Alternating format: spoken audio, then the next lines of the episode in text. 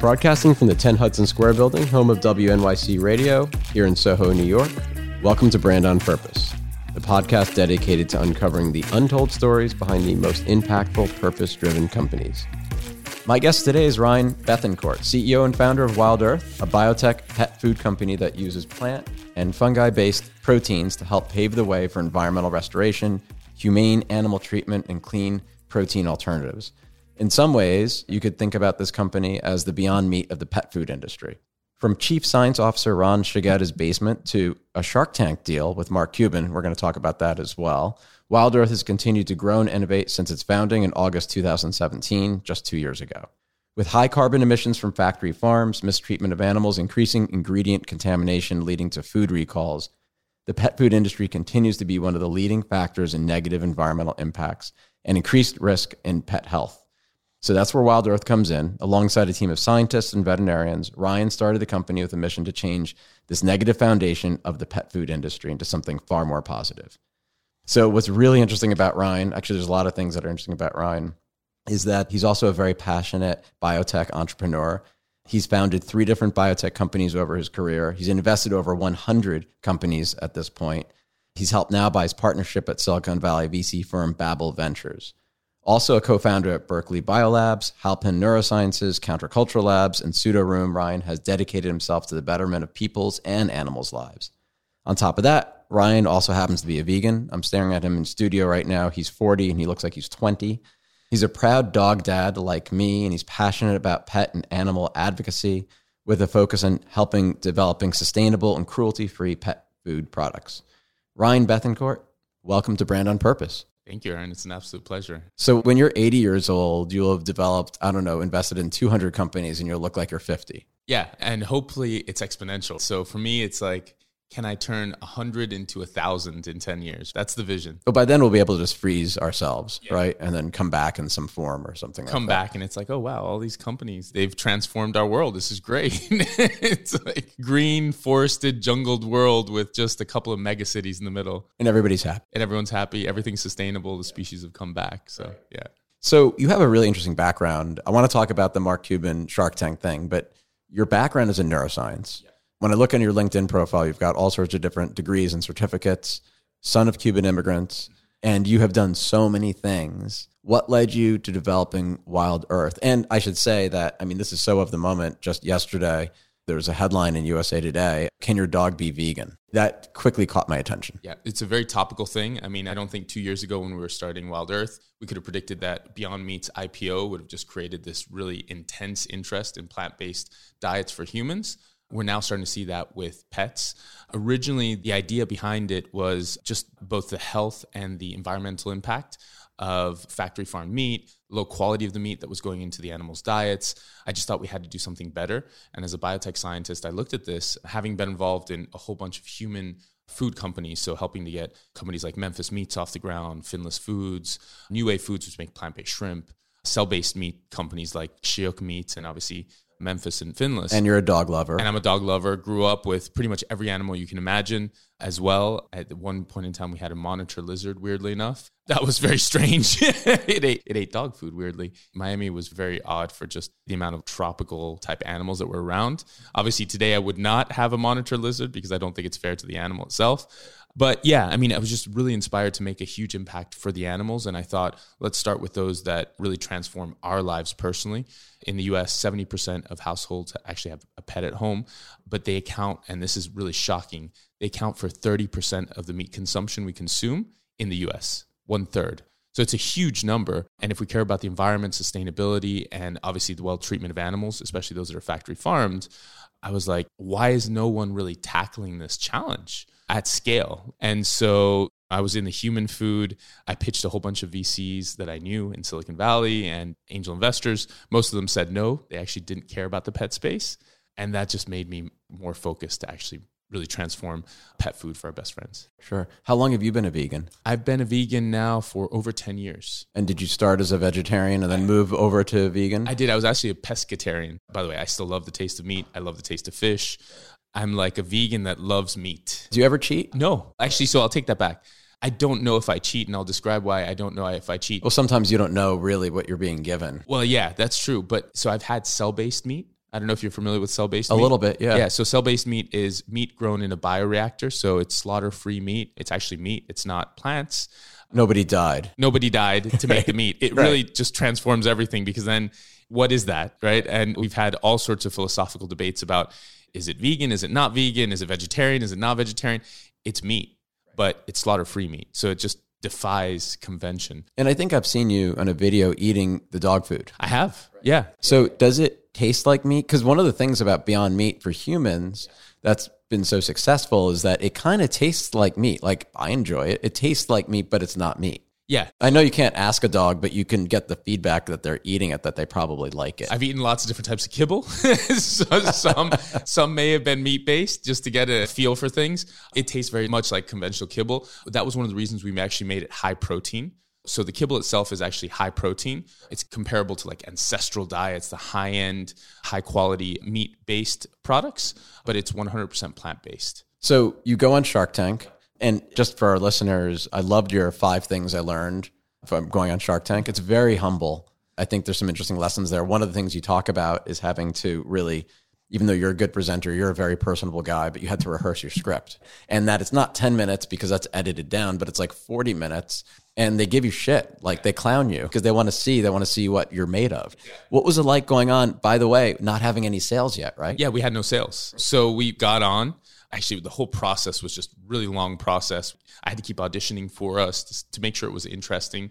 And I realized that I wasn't an actor. Learning my lines, that pitch right up front is actually pretty hard. And you have to nail it. you have to nail it and you have to nail it when you walk into a room which it looks like you're just in a room where all the sharks are at but actually it's a studio so you have all the cameramen and women and lighting everything in the background moving as well as the sharks who are messing with you you start pitching and they start messing with you and so i got myself into a mental state i do a lot of this kind of actually athletes do it i, I know you're an ironman and so i basically visualized walking in pitching closing the sharks my dream was to close Mark Cuban, and he seemed very disinterested pretty much throughout. He asked a bunch of really And that's hard part of the questions. shtick too, right? Yeah. Like, yeah. yeah, the sharks were really hard on me, and actually, Mr. Wonderful actually was the funniest. He started talking about dogs eating our food. Would they transform and start wearing Birkenstocks and tie dyes? Right, right. I just had to explain there's a common misconception that dogs are carnivores. They're not. They're omnivores like us. And so they can survive and thrive on a plant based diet just like us. And so that was really the main message that I want to convey to America. It's really important that you remember when you're on there, you're not just talking to the sharks. You're talking to, when we aired, I was talking to 3.7 million people who were watching live on the air that night. Yeah. That's amazing. I think, and that was your first time doing that, right? Yeah, yeah. And you're a very experienced serial entrepreneur. And you've been in very high pressure sales presentations where you're raising money and funding and things like that. And this is probably the, one of the hardest things you've ever done. Yeah, most definitely. Most definitely. The amount of pressure on that because it really mattered to not just me, my whole team. And so a lot was riding on that pitch. I just, step one was make sure not to mess up too badly. Step two was if we could close one of the sharks, that would be transformative for our business. And thankfully we did. And this is a couple of years ago. So it was before Beyond Meat and also before these other startups like we use Farmer's Dog or my friend, a former client, is now head of Ollie, where there is also this movement more towards I want to know what my dog's eating. And if I can't eat it, they shouldn't eat it. So you have that combined with the it can taste like meat, have the same benefits of meat without doing harm to the animal or to the environment. So it's almost like a perfect storm for you right now. It really is. I don't think you could have predicted it looking back two years ago. What would have been happening in the pet food space? We're seeing it. People are calling it the humanization of pet food. People are looking at what they eat, they're looking at what their pets eat, and they're like, oh, I see that there's a difference. This is a family member.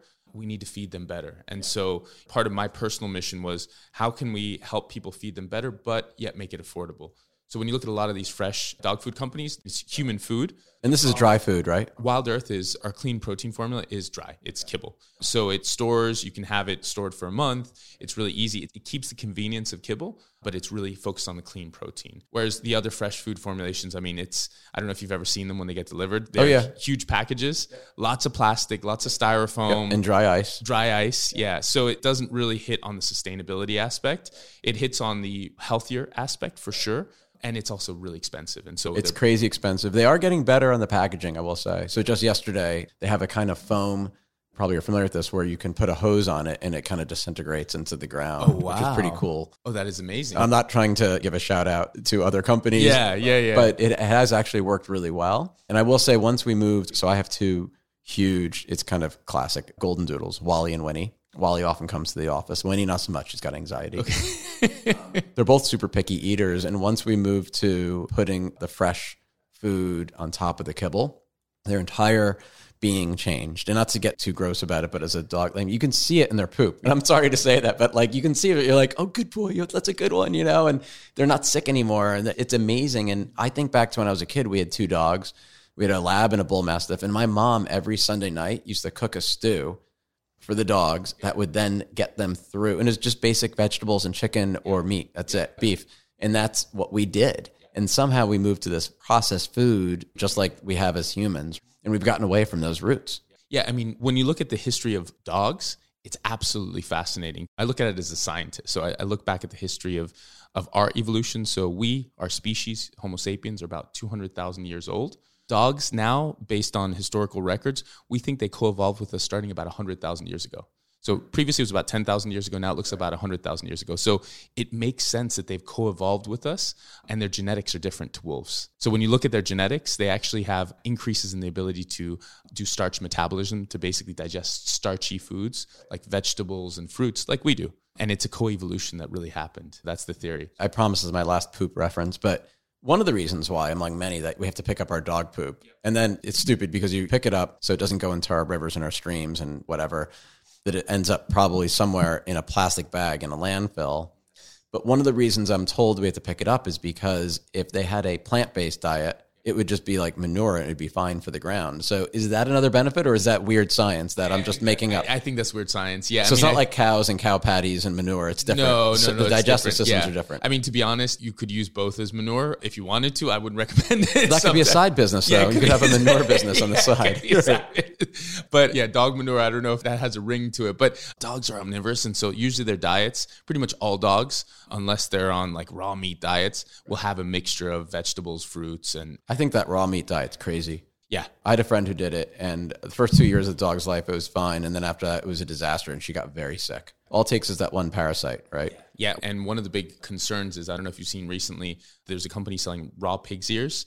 So a bunch of not just dogs, but their pet parents got salmonella from literally just holding the raw meat product. And so what's interesting is we've, we've actually had a lot of customers actually starting to switch across. So we just launched Wild Earth clean protein dog food.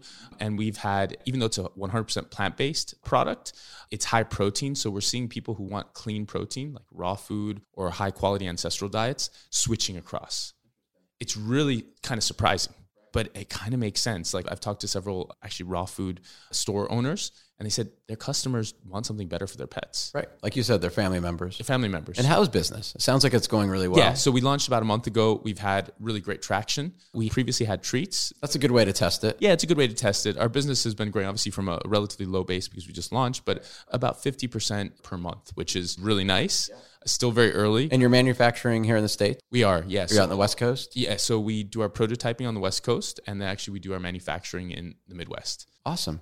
What about a kosher product? So I ask because this is funny, I'm going to admit this, but I've been listening to a couple Jewish podcasts recently Judaism Unbound, Unorthodox, for those my tribe members out there are looking for some. It's this time of year. We're about to go into a new year. So one of the questions was if you're Jewish and you're kosher, should your dog be, is your dog Jewish? Is your dog kosher? And there are some people who only want to be able to feed their dogs kosher food. And I was thinking, isn't veganism and vegetarianism that could easily translate to being kosher or halal, right? Easily, it's very linked. I actually have a good friend of mine who's a rabbi. His work was really spreading peace through food. He was 100% plant based, and so he actually made uh, plant based sushi. And so he would employ former convicted felons in San Francisco and really help them transform their lives.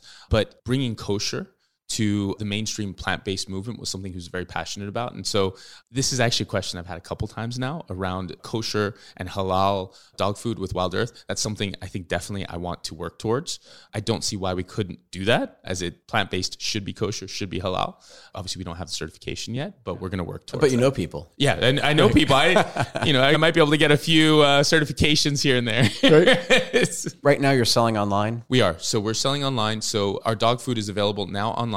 Our treats are available in about 100 different stores across the US, including actually here in New York, Los Angeles, San Francisco, all the major cities, and some really great smaller towns as well. That was actually thanks to Shark Tank as well. And we're available online for our dog food. Our small and large bags are available online at wildearth.com. Right. And how did you actually? I know on the outset, to the uninformed, let's just say, it probably looks easy to create this, but there's a lot of science and a lot of trial and error and probably a lot of frustration that goes into it. What was that like, just creating the actual product itself? Because if you launched a month or two ago, you've been in business since 2017. The reason why is because you needed to get this right. A hundred percent. So it was way harder than I first thought. You know, I've been a biotech entrepreneur, a food entrepreneur for a long time now, and I'd assumed that it would be a fairly straightforward process to develop a dog food. But when you're developing a product where it literally is a complete diet, so the dog can literally eat our kibble, survive, and thrive. That has to be conditioned. Right. There's the no other supplement that's necessary. no other supplement or vitamins. we or, have all the vitamins, all the minerals, all the amino acids that are absolutely necessary, and we actually supplement. So we go beyond what's minimum, and we supplement things like taurine, which are really important for dogs, and actually, interesting enough for us, B vitamins, various other things. So we make sure that we have the minimums, and then we go above and beyond that because we really care first and foremost about the pet's health, longer, healthier lives, not just clean protein, but better products too. Sure. And how did you test it? Was it on your own dog mostly? I mean, I know you're eating it as well. And if you can also touch on the differences between obviously the anatomy and our needs are different. What is it about dogs that they need that we don't necessarily need that you needed to really focus on? Or is it the same? It's pretty much the same. It's pretty much the same. There are slight differences. Obviously, any veterinarians listening know that there are differences between canine biology and Homo sapien biology, but they are omnivores like us. And so, one of the really important things with developing this type of product is that we needed to make sure that our testing was done in a cruelty free manner. That was actually one of the hardest things for us. So, there was the formulation, which was actually some pretty deep science. Our head of development, my fellow co founder, Abril Estrada, she led it with her team. She's a PhD scientist as well. She worked with our chief veterinarian. Dr. Ernie Ward to develop it. So the formula was one part of the hard science. We had to make sure it was really high, high end formula, 21st century formula based on what we know about nutrition today. And that's a controversial space in general, in the human and vet. And it always will be. Always will be. Yeah. And pretty unregulated, Pretty, uh, unfortunately. pretty unregulated. Yeah. Although, interesting enough, within pet food, it's actually pretty regulated because dogs need to be able to survive and thrive off the, the kibble that they eat. It's complete food. And so that is actually regulated. And so it's under AAFCO, which is like the regulatory body that's FDA and AAFCO. But the harder thing was there were several hard things. I guess one of my favorite books, Ben Horowitz book, Hard Thing About Hard Things. Mm-hmm. Very meta. Yeah, very meta. The hard thing was actually developing cruelty free testing. And so a lot of people don't know this, but for dog lovers in the pet food industry, when you see a new formula, a new flavor, many times those new formulas, new flavors, new dog foods are tested on lab beagles. Oh, I had no idea. Yeah. Most of us didn't. Are those lab beagles being tested for other things or just They may well be, yeah. I yeah. see. So these are animals that are why beagles? That's so oh, because they're so sweet. oh Yeah, they that's, are. Unfortunately. So to me, I was like, wait a minute. Dog lovers do not know this that there are large companies testing dog food on dogs in labs, beagles in labs. And so we really wanted to make a change in the industry. So for us, we're a company, but we're really a mission wrapped in a company. We want to make the pet food industry 100% cruelty free. That goes from where our products come from and sustainable too, but where our products come from all the way through to testing. And so we have not done anything other than volunteer testing. So we actually reached out. Well, I guess it's the pet owner that vol- vol- the- the dog. Yeah, the pet owner who volunteers the dog. And my typical rule is I will always test the food first. So myself and my team will always eat the food before we give it to any of the dogs. And I've eaten lots of it. So that's the starting point. It's like if it's good enough, it's got to be good enough for me before we even started. So what did you put like an ad out on Craigslist? Like how did you get Yes, it oh. turned out it was actually pretty hard. So we had to actually really innovate on how this is done. And we actually worked with a professor at the University of Oklahoma, really helped us a lot with developing a structure, running a whole bunch of different volunteer testing around everything from the flavor of the food, because obviously different kibble has different flavorings, all the way through to longer term studies to look at like how did they do, like week one, week two, week three. So Right. So you're actually giving them checkups like you're checkups, exactly. We're checking in on them, see how they're doing. Does that include I said a no more poop, but like stool samples and Yeah, you have to. I mean, that's actually that's my last poop reference. I Yeah, promise, no, no, but- you know, it's appropriate. poop and pets go Yeah, together, it right? does, so, it does. so we're always looking at poop, and actually, even with our treats, we looked at poop. We actually were able to increase. I have to be very careful when I say this because I have to be very specific around the science. You're So- not going to talk about corn and poop, right? no, no, no, I'm not going to talk. I thought you were going to go there. Yeah, we were able to increase the microbial diversity of the gut, which is generally seen as a good thing with our treats and our food. But as many things in the gut microbiome, this is still evolving science. We think that's a good thing. The general scientific Right, we don't even know if in humans the microbiome thing is still very new. We right. don't, yeah. And it gets really weird when you start to dive deep into the science of the microbiome because uh, bacteria can swap around and exchange DNA. So you don't even know which species you're dealing Right, with. Right, and they might have been drinking from a puddle two minutes before eating, which completely changes everything.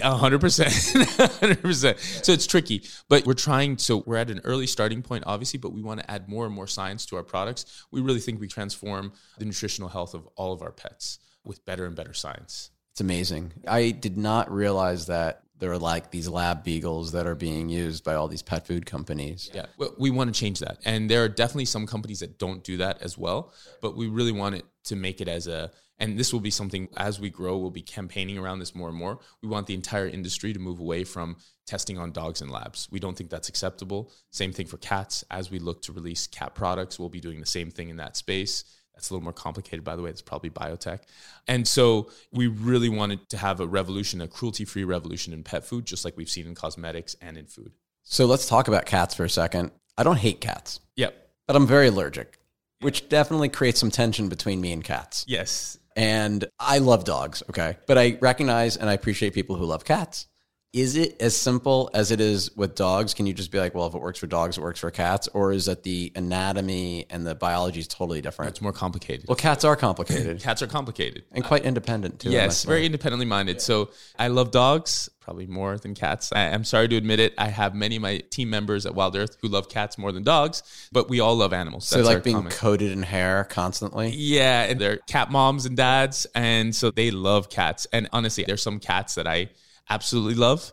I think cats are even more full of personality than dogs. They're very specific. Some cats will love you, some cats will hate you, some will bite you, some will scratch you, some will cuddle you, but their biology is very different. So they are what's called obligate carnivores. So they are carnivores. They're little lions, right? Right. By the way, just sorry to interrupt, but you don't see bomb sniffing cats, right? Or You rescue cats. I'm just saying. Yeah. So there's that. But okay, keep going. Yeah. Sorry. And actually, cats are less domesticated than dogs. So they're still much more connected to the original wild nature. So they're less evolved to be domesticated, to be with They haven't co-evolved in the same way dogs have. They have not. No, they have not. They've been around for a long time, but we've kind of let them do their thing. They hunt the mice and they kind of keep our grain But that's because they want to do their own thing. That's because they want to do their own thing. Exactly. Sorry to ruin your Yeah, flow. no, Sorry. no, no. So there's some specific adaptions of a carnivore body that really have to be dealt with with biology. And so, as we're a biotech company, we really think that we can transform this space so that we can have better foods that are also cruelty free. So we've looked at cell based meats. We've actually made some some mouse meat for cats. We haven't moved forward. We got a lot of feedback from pet parents that they just don't want to feed their cats mouse meat. But it's cell-based mouse meat. cell-based That's mouse meat. fascinating. Yeah, so slaughter free. There were no mice killed for that meat. Yeah. So it's like the opposite of Tom and Jerry. opposite of Tom and Jerry. Yeah, it's infinite mouse, but Jerry can still keep living. Yeah. So what we're looking at is we're looking at that as a product line for cats. So a lot of cat parents really want something better, something that's cruelty free, something that's more sustainable, and we're really looking at how we can develop better science. There's also some other interesting alternative proteins that we're investigating that we may be able to use for cat products, but it will be tailored to their biology and cats have several adaptions that you really have to be really careful with. So, and it would hurt them. They cannot be on a plant based diet. I did not realize that. Yeah, fully plant based. There's actually biosynthetic things that you can do. You can supplement them with taurine. And like you said, it doesn't mean that an animal has to die for them to live. It just means that you might have to use a cell-based, yeah, we might have to use biotech. which will, will require more investment. Yep. And you want to nail the dog thing first, and For sure. and maybe if not maybe, but when that really really takes off, you'll have the funds to reinvest in cats. Exactly. I'm just trying to avoid getting any sort of cat hate Yes, after, yes. after this airs, you know. We love dogs and cats. They're different personality types. So I have had cats growing up. I love cats. I actually My dogs like to eat cats. It's a problem, but that's Oh, for that- another discussion. the high prey drive. We've got a lot of feral cats in the neighborhood, which is wrong because we're trying to capture and neuter. neuter them. Right, exactly. Never ends. It's very difficult yeah, to do. yeah, for sure, Yeah. for sure. Yeah, I don't understand why rabbits have that reputation. It's really cats that are like the uh, uber horny ones that are just kind of multiplying all around All the over- neighborhood. yeah, Right. Yeah, yeah. And it drives my dogs nuts. That's really interesting about the whole cat thing. And then what else beyond dogs and cats? I mean, Yeah. there's obviously a larger vision and, and you're very focused right now, but what's going to happen after that? So, first things first, we really have to, if all we do is create the category leader in sustainable, clean, high protein pet food, Wild Earth will be super happy with that. Obviously, if we're talking about a 10 to 20 year vision, this is, for me, it's a personal quest to really make the world more sustainable and better for the people and the animals. I think that we can make better products, plant based products, biotech based products that just really transform our world for the better. So part of naming Wild Earth Wild Earth is that we really want to rewild the world by using less land. That's very topical at the moment, obviously, with, with the Amazon burning. Most of that, I think about 80% of that land that's being burnt down is going to be used for cattle farming. It's amazing to me there hasn't been more backlash. So Notre Dame, the roof burned back in April, and a couple countries and a couple of large corporations raised like a billion dollars to repair that. So we get a couple of countries together, the G whatever, and they're raising twenty three million dollars for the Amazon. I don't get it. And it's nothing against the cathedral. It's beautiful, but like what is going to sustain us over time? And you do have to make a decision about what's more important. And I still think we have a long way to go. Like there's definitely this kind of stay woke consciousness that's increasing. You saw at the Business Roundtable recently. Even just yesterday, I always hate to date these things, but it's important. Just yesterday, you had 145 companies sign a letter to Congress asking them to do more with gun control. So there's definitely a greater level of engagement and activism, even from corporations that was once taboo. So I do feel like we're onto something, but we still have a lot of work to do. And I love the fact that you built a company specifically around purpose. Like your vision is purposeful and it's kind of multidimensional. It's not just for the dog, but you're also educating humans along the way. Because I do think there's going to be this knock on effect like, well, if I'm feeding my dog this and look at them, maybe I need to rethink my own diet. I've tried. I start with meatless Mondays. I would try a cell based meat. That's kind of interesting. I'm open to it. My triathlon coach went vegan, and you know, first of all, he's like 60 something, and he looks like he's 40 something. And he literally was able to see the reversal of his heart disease, which is genetic, has nothing to do with his lifestyle. The guy's very fit. He had his first heart attack when he's 49, and it was a widowmaker, and he survived. And you look at the way he's changed his diet to become vegan, and he's literally reversed the heart damage. And you could see that in all of the different imageries and the different diagnostics tools that they've used to map his heart. Actually, Bill Clinton did something similar. Oh, yeah, that's right. So Bill Clinton went on a plant-based diet. So he's famous for loving really greasy, delicious fried things. Yeah, he's a Southern food. That was Southern his thing. food. Yeah. That was his thing. And there's like videos of him talking about this. He talked to his doctor and he was like, Doctor, I'll do anything. I want to see my grandkids grow up. And he said, Why don't you try a plant based diet? Plant based diets, some of them have been associated with regression of what's called coronary plaque. So obviously, this is the plaque that clogs up our arteries, and he actually saw that. So he went on a plant-based diet. He apparently cheats a little bit, has a little fish here and there, and a yeah. few I things. mean, he looks terrific. He looks great. Yeah. He looks great. But for the most part, that's the whole point. I think perfection is the enemy of the good. If you can start, start. And it's a process. You don't have to go right away. You don't have to go No, all and I was a pescatarian for years because I still love the taste How did of you meat. give up eggs? Eggs That's was a one of hard the- one for me. Eggs was one of the harder ones. I eat like a dozen eggs or more a week. I loved omelets. Like that was my thing. Like just a nice And it is omelet a the whole morning. food, to be fair. It is a whole food. Nobody dies or nobody No, died because yeah. it's an unfertilized egg, Yes, right? yes. But when you start looking behind how you make those eggs, suddenly you start realizing, whoa, there's a whole bunch of stuff that I'm not cool with. At least for me. What if you had your own chicken coop? Yeah, it's a little different. Like I think when people have their own little chickens at home and they eat their eggs, You're not the kind of guy that's like a judgy kind of vegan guy. Never, never, You never, know, never, never, you're never. far more open minded and very realistic about how the world works, which is nice. Yeah, yeah, and I think that's part of the problem, right? The judgy vegans are kind of like I know many, I love them a lot. We call them Jegans, the judgy vegans. judgy vegans. Yes. yeah. But the thing is, it's like I have many friends and family members who've approached me and they've been like, "Hey, I know you're not judgmental.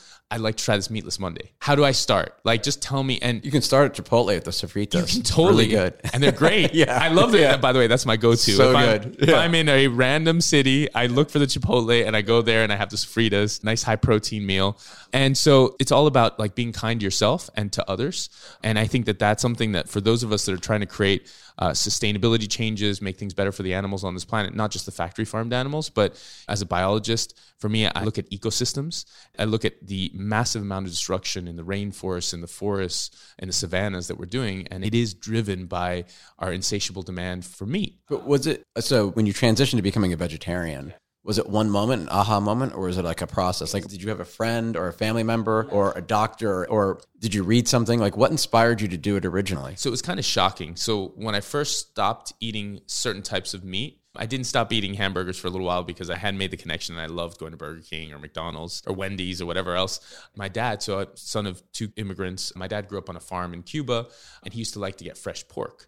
And so he took me to get some fresh pork in Miami one time and I saw a pig slaughtered in front of me. Oh yeah, there's so much blood. I've seen it. You've seen it, right? Yes, when they drain it, it's It's horrific. Yes. I mean, it, was, it was so horrific. I was 10 years old. At and I do love bacon. Even if you look in my Insta, there's actually little two strips of bacon in my bio. And by the way, I love bacon too. Yeah. Still, by the way, afterwards, I still ate a little bit of bacon because it was just so tasty. But, but I was like, what just happened? I was like traumatized, and it took me a little while to figure out, like, actually, my choices matter. So where I put my dollars actually has an impact. And so it took me a little while to develop my philosophy around that. But I think that this is for many of us, we're all waking up to actually where you spend your money. If you buy Wild Earth versus buying a meat based product, that means you had an impact. You voted for something. Same thing with what you put on your plate.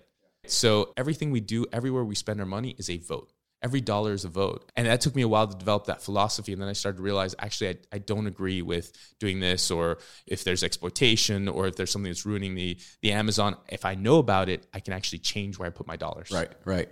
I mean, the good news is that the world's becoming more transparent.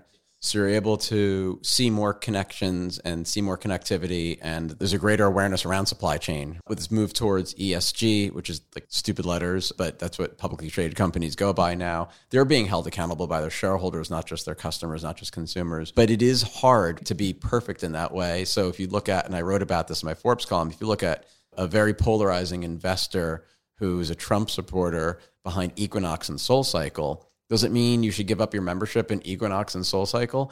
That's kind of a hard thing to do, right? He doesn't directly manage the company. And by the way, I guarantee you, if you really put your entire life under a microscope, including how you traveled from San Francisco to New York to be here today, 100%. there's a lot of things that are associated with other organizations and people that are polarizing, things that you might not agree with. But we don't live in a cave either. But I agree with you that there are still some other things that we do have control over. And a lot of it has to do with purchasing power. And you can vote with your wallet and you can have decide what is tolerable and what's intolerable. And it's great that you're bringing a product to market there's an option because as far as I know, you're, I mean, I know there's a few products out there, including you, know, you can try and home make something, You right? can, you can, yeah. But I think this is amazing, and I'm definitely going to try it with my dogs. I've got one dog who's like Wally is like a huge meat lover, so try it with Wally. I'm going to try it with him first. yeah. Winnie, I'm- I could be sitting eating a peach, and Winnie, you know, the dog does like the whole head on your lap thing, Just The- looking at you, yeah. and I'll literally, I'm that guy who'll share the peach, but like mouth to mouth with her because I have no shame. Yeah, we yeah. love each other, we're good, and yeah, I don't think we've ever transmitted any sort of bacteria to each other that I'm aware of. So Winnie's going to be all for it, but we're definitely going to try it. So there's some interesting science around exactly what you just described about sharing bacteria. Turns out it may be beneficial. So you know how dogs I are should always make trying out to, with Winnie? Yeah, well, Winnie's trying to like Does that lick mean your I'm cheating on my wife, or does that count? I guess Uh, it does. yeah, well, yeah, sort I of, mean, kind of it's weird. kisses. It's Yeah, kisses, it's like kissing kisses. your grandma. Yeah, It's yeah, like- right, exactly. Right. So, but their microbiome actually is helpful. There's some theories around it that because we've co-evolved, they're actually like when they try and lick you, they're trying to pass on some beneficial microbes as well. That's good because I was a C-section baby, so I didn't get any of the good microbiome stuff. Ah, you know, well, there coming. we go. Yeah, so maybe, maybe, Winnie's helping you out. Yeah, yeah. So maybe tonight, Winnie and I need to share some more Yeah, peaches. that's right. Winnie and Peaches. Listen, man, it was great having you on. know, thanks, Aaron. And just remind everybody, how do we get your food? yeah, so go to wildearth.com. So W I L D earth.com, one word, and you can just order it right online. We have some discounts at the moment for your first bag.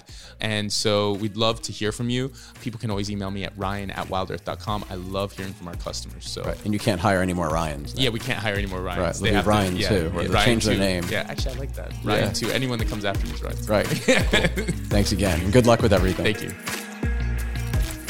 This has been an episode of Brand on Purpose with Aaron Kwittken, the podcast dedicated to uncovering the untold stories of entrepreneurs and senior leaders who make it their brand's mission to do well by doing good. Special thanks to our amazing team, including the voice you never hear, producer extraordinaire Lindsay Hand, and the always on point associate producer Katrina Walkley, who touches every aspect of this podcast. Learn more about our show at brandonpurpose.com, follow our Instagram at the Bop Podcast, and learn more about our host at aaronkwittken.com.